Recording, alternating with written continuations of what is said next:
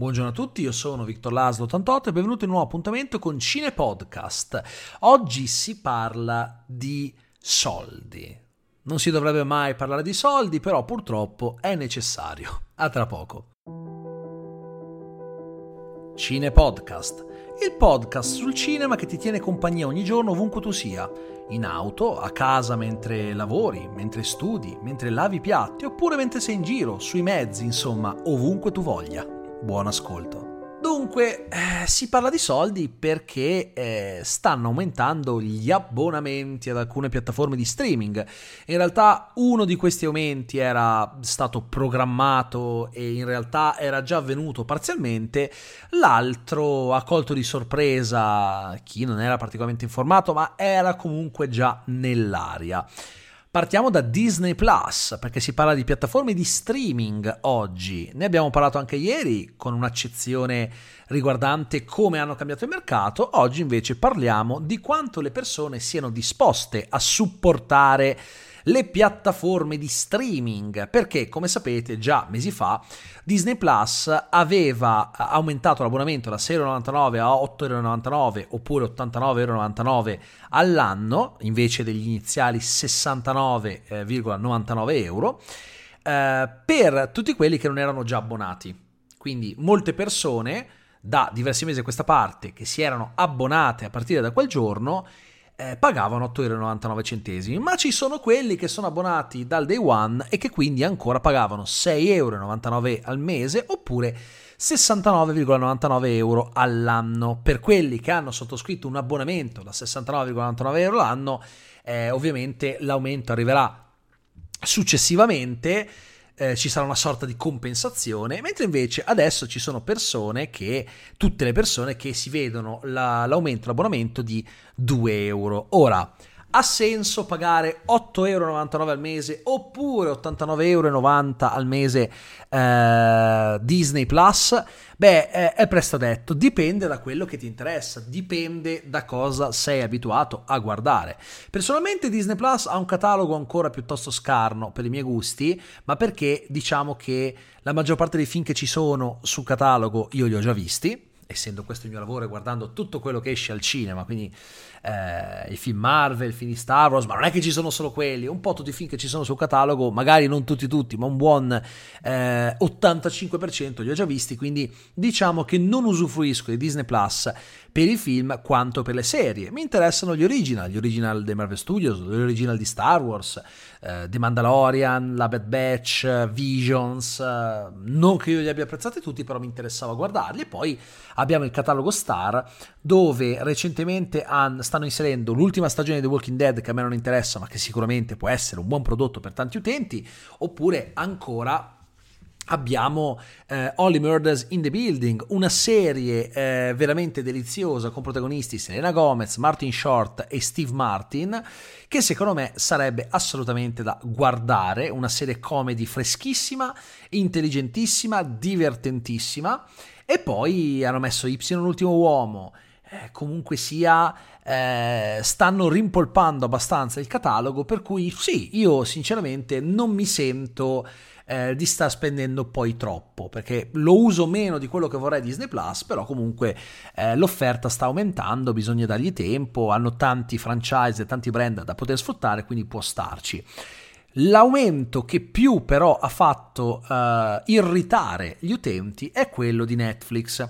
Ricordo che Netflix era partito da un prezzo molto basso e adesso invece il prezzo è aumentato perché se avete l'abbonamento base da 7,99€ non c'è alcun aumento di prezzo, quello verrà lasciato invariato, ma diciamocelo, chi è che eh, ha l'abbonamento base con pochi account eh, a disposizione, tante limitazioni, quasi nessuno, a parte forse quelli che non hanno intenzione di vederlo con nessuno, guardano poco Netflix e quindi se lo tengono. L'abbonamento che precedentemente era di circa 9,99€, che poi è diventato 11,99€, prezzo che eh, era rimasto fino all'altro giorno, è aumentato di un euro, quindi adesso costa 12,99€.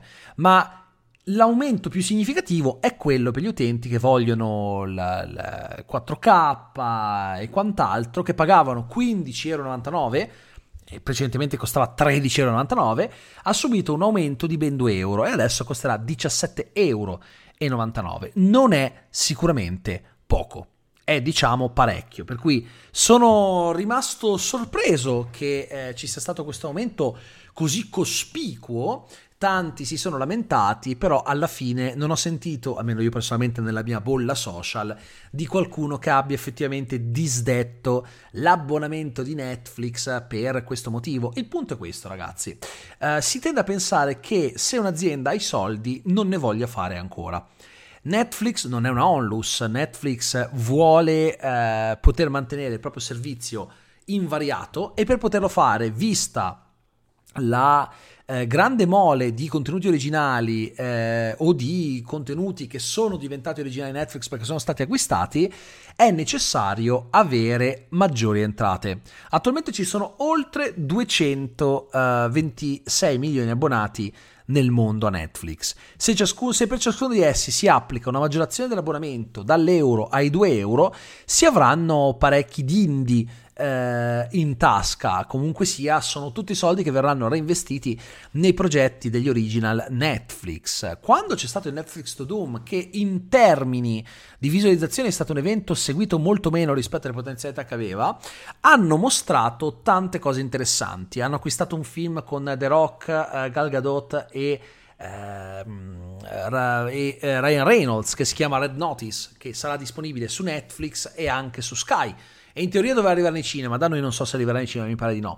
Eh, hanno, eh, stanno portando avanti un sacco di serie, ci sarà la serie Cowboy Bebop e ci saranno un sacco di serie coreane eh, e ti hanno promesso la quarta stagione di Stranger Things. Insomma, il catalogo si sta rimpolpando in una maniera estrema, per cui dovete anche pensare che da qualche parte questi soldi li dovranno tirare fuori dovranno in qualche modo far fronte alle enormi spese che hanno dovuto affrontare per poter crescere e diventare una delle major più in vista del momento, perché Netflix è sì una piattaforma di streaming, ma è anche una major, quindi non vuole essere un'apologia eh, a spada tratta di Netflix, perché io comunque lo dico sempre, preferisco Amazon Prime Video come qualità dei contenuti, eh, come modo di fare, il fatto che cerchino sempre di far uscire i propri film al cinema. Non mi ha fatto impazzire la mossa recente di acquistare un film come After 3 togliendolo agli esercenti. Certo, loro devono pensare ai loro affari e interessi, però durante il lockdown hanno aiutato tanto il cinema italiano facendo uscire dei film che dovevano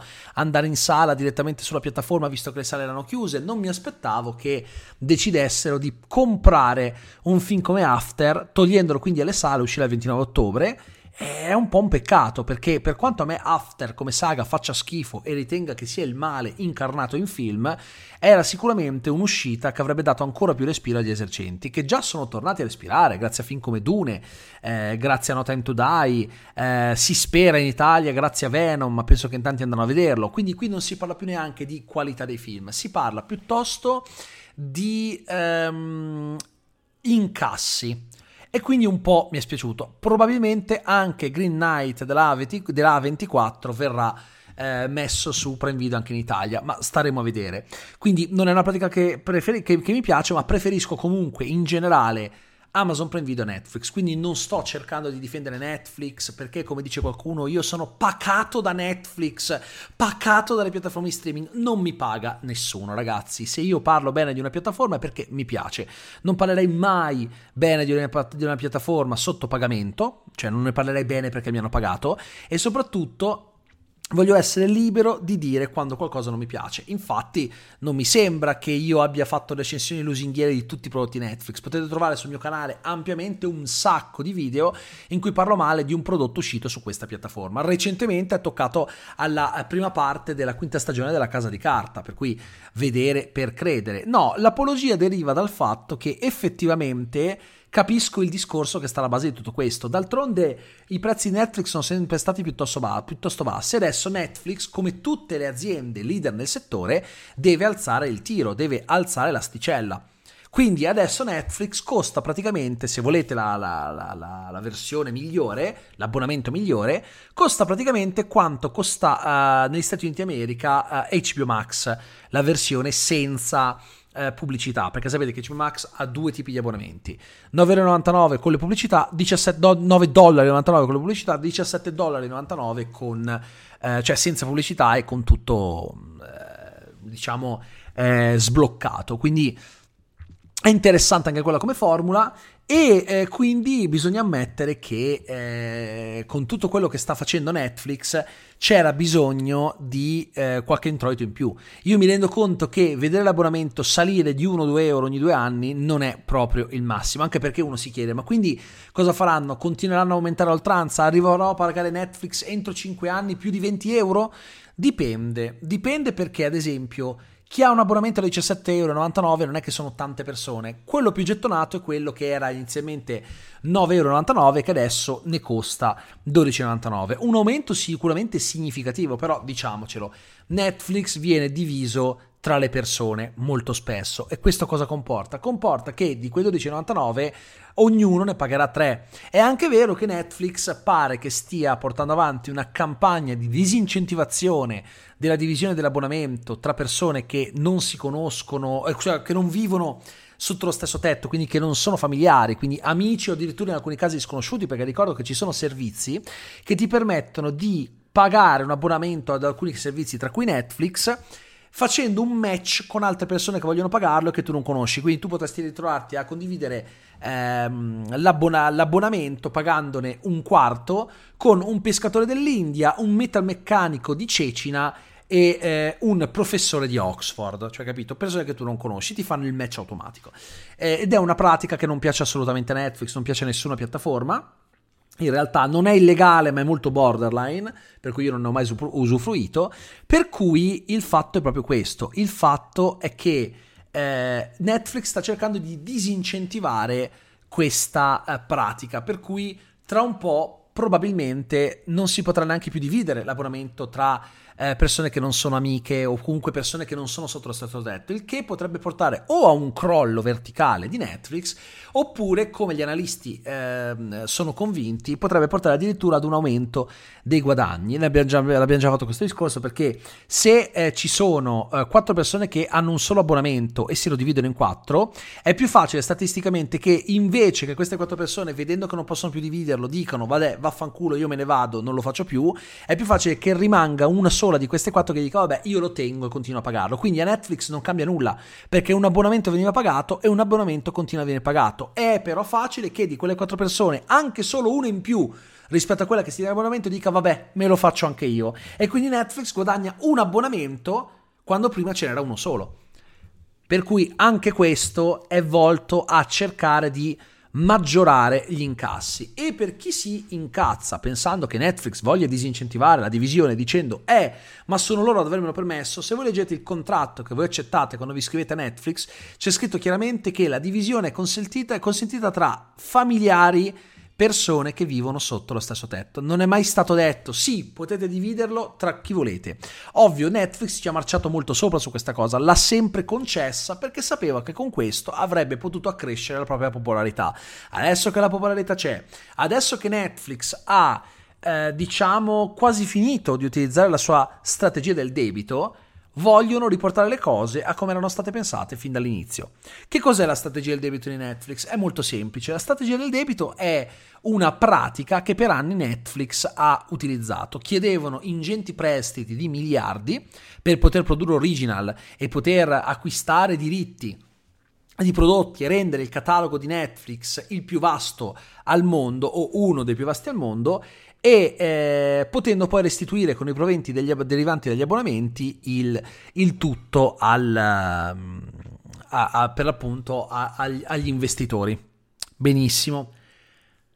L'anno scorso Netflix, per la prima volta nella sua storia, si è ritrovata in attivo di 700 milioni di dollari, milioni che sono diventati miliardi adesso, quindi tra poco Netflix diventerà una realtà autosufficiente. Finora non lo è mai stata perché dipendeva da questi forti debiti contratti in sicurezza con la certezza di poterli restituire. Quindi Netflix, indebitandosi e restituendo il debito progressivamente, è riuscita ad arrivare a essere la piattaforma di punta che è diventata. Come tutte le piattaforme di punta, come tutti eh, i leader nel settore, per l'appunto, deve sempre puntare in alto, deve alzare sempre di più l'asticella, quindi qualcuno potrebbe dire, ma con questo aumento di abbonamenti Netflix non rischia di ottenere l'effetto contrario? In realtà no, perché ad un aumento degli abbonamenti corrisponde, prima ancora, una, eh, un aumento del, dei contenuti. Se pensate a quello che è uscito nell'ultimo mese su Netflix, negli ultimi tempi, vi rendete conto che eh, forse vale il prezzo che si paga, perché abbiamo avuto nel giro di poco Midnight Mass, la nuova serie Mike Flanagan che mi è piaciuta un sacco, uh, Squid Game, poi abbiamo avuto The Guilty, il colpevole. Nel giro di, di, di poco, eh, nel giro di pochissimo sono arrivati questi tre prodotti. Eh, è arrivato Attack on the Hollywood Clichés, che è uno special comico divertentissimo. Eh, stanno arrivando un sacco di cose interessanti. Recentemente Sex Education, la terza stagione, che ha fatto molto discutere. Non si può negare che questo prezzo che Netflix chiede venga abbondantemente soddisfatto da un'offerta non indifferente. È una questione di domanda e offerta. Il pubblico domanda sempre più eh, serie e film di un certo tipo, Netflix offre esattamente ciò che il pubblico chiede. Per cui, siccome la domanda è alta e l'offerta è più che adeguata alla domanda, vi corrisponde un aumento del prezzo di abbonamento perché sono lievitati i costi per poter produrre certi eh, prodotti. Non mi sembra difficile da capire, quindi dietro a un aumento di prezzo c'è di più della semplice voglia di guadagnare soldi. C'è anche la voglia di diventare una superpotenza per quanto riguarda gli abbonamenti. Netflix, diciamo che non ha mai avuto una grande spocchia pensando tanto la gente rimane abbonata chi cazzo se ne frega eh, adesso deve un attimino ridimensionare alcune cose ad esempio la disincentivazione abbo- de- de- della divisione degli abbonamenti tra persone che non sono sotto lo stesso tetto il fatto di dire uè ragazzi noi vi stiamo dando un sacco di prodotti ma li dovete pagare perché è aumentata, è aumentata l'offerta e quindi deve aumentare anche il prezzo. Per cui vedremo come andrà però finora gli aumenti di prezzo non hanno mai portato a un calo degli abbonamenti perché alla fine se dopo anni passati a guardare Netflix, all'improvviso lo togli se sei un appassionato di film e serie, la senti la mancanza. La senti perché le altre piattaforme non riescono a sopperire a ciò che fa Netflix ancora quella che si sta promettendo di superarlo e distruggere questa, questo monopolio, che poi non è propriamente un monopolio, ma questa, questa predominanza, è Disney Plus, che potrebbe anche farcelo perché ha una strategia completamente diversa. Um, non fidatevi troppo degli articoli che eh, titolano Attenzione, aumento dei prezzi di Disney Plus, perché sì, è vero, ma se a leggere gli articoli sembra che stiamo parlando di un aumento che non era mai stato auspicato, quando in realtà è un aumento che, come vi ho detto poco fa, era assolutamente previsto e che anzi era già attivo per moltissime persone, come se fosse una cosa che non si era mai vista.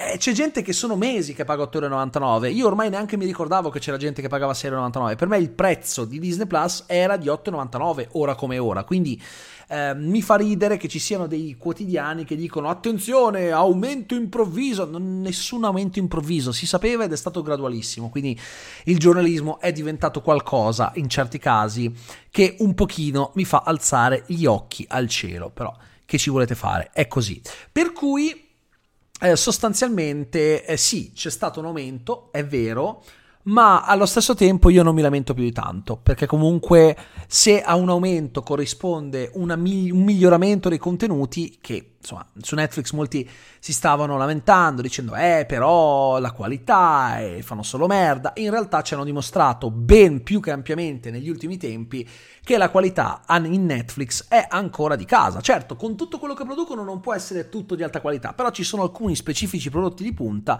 che riescono sempre a soddisfare e da alla fine dell'anno arriveranno anche un sacco di altre cose, tra cui anche il film di Adam McKay, Don't Look Up, che vedremo anche al cinema. Quindi finché Netflix cerca di portare anche i film al cinema, a me va benissimo. Il problema è quando li mette solo sulla piattaforma, che un po' mi dà fastidio, anche se quello è il suo eh, modello distributivo. Loro puntano a eh, rimpolpare il loro catalogo e a mettere i film esclusivi direttamente lì, ma in alcuni casi li mandano anche in sala. Il problema è che in Italia spesso non arrivano in sala, ma sapete che ormai il mercato cinematografico è cambiato, il parere degli esercenti inizia a diventare un po' più morbido perché piuttosto che avere il film solo sulla piattaforma va bene averlo anche in sala prima che esca sulla piattaforma e siamo tutti contenti. Per cui è un discorso secondo me interessante, un discorso interessante che meritava un minimo di approfondimento qua sul podcast. Chiedo scusa se ho parlato per due giorni a fila di piattaforme di streaming, ma l'ho fatto sempre in relazione all'argomento principale di questo uh, podcast. Per cui io vi ringrazio infinitamente per avermi seguito. Noi ci vediamo alla prossima puntata di eh, Cine Podcast che sarà domani e intanto vi auguro una buona giornata. Grazie mille per avermi seguito.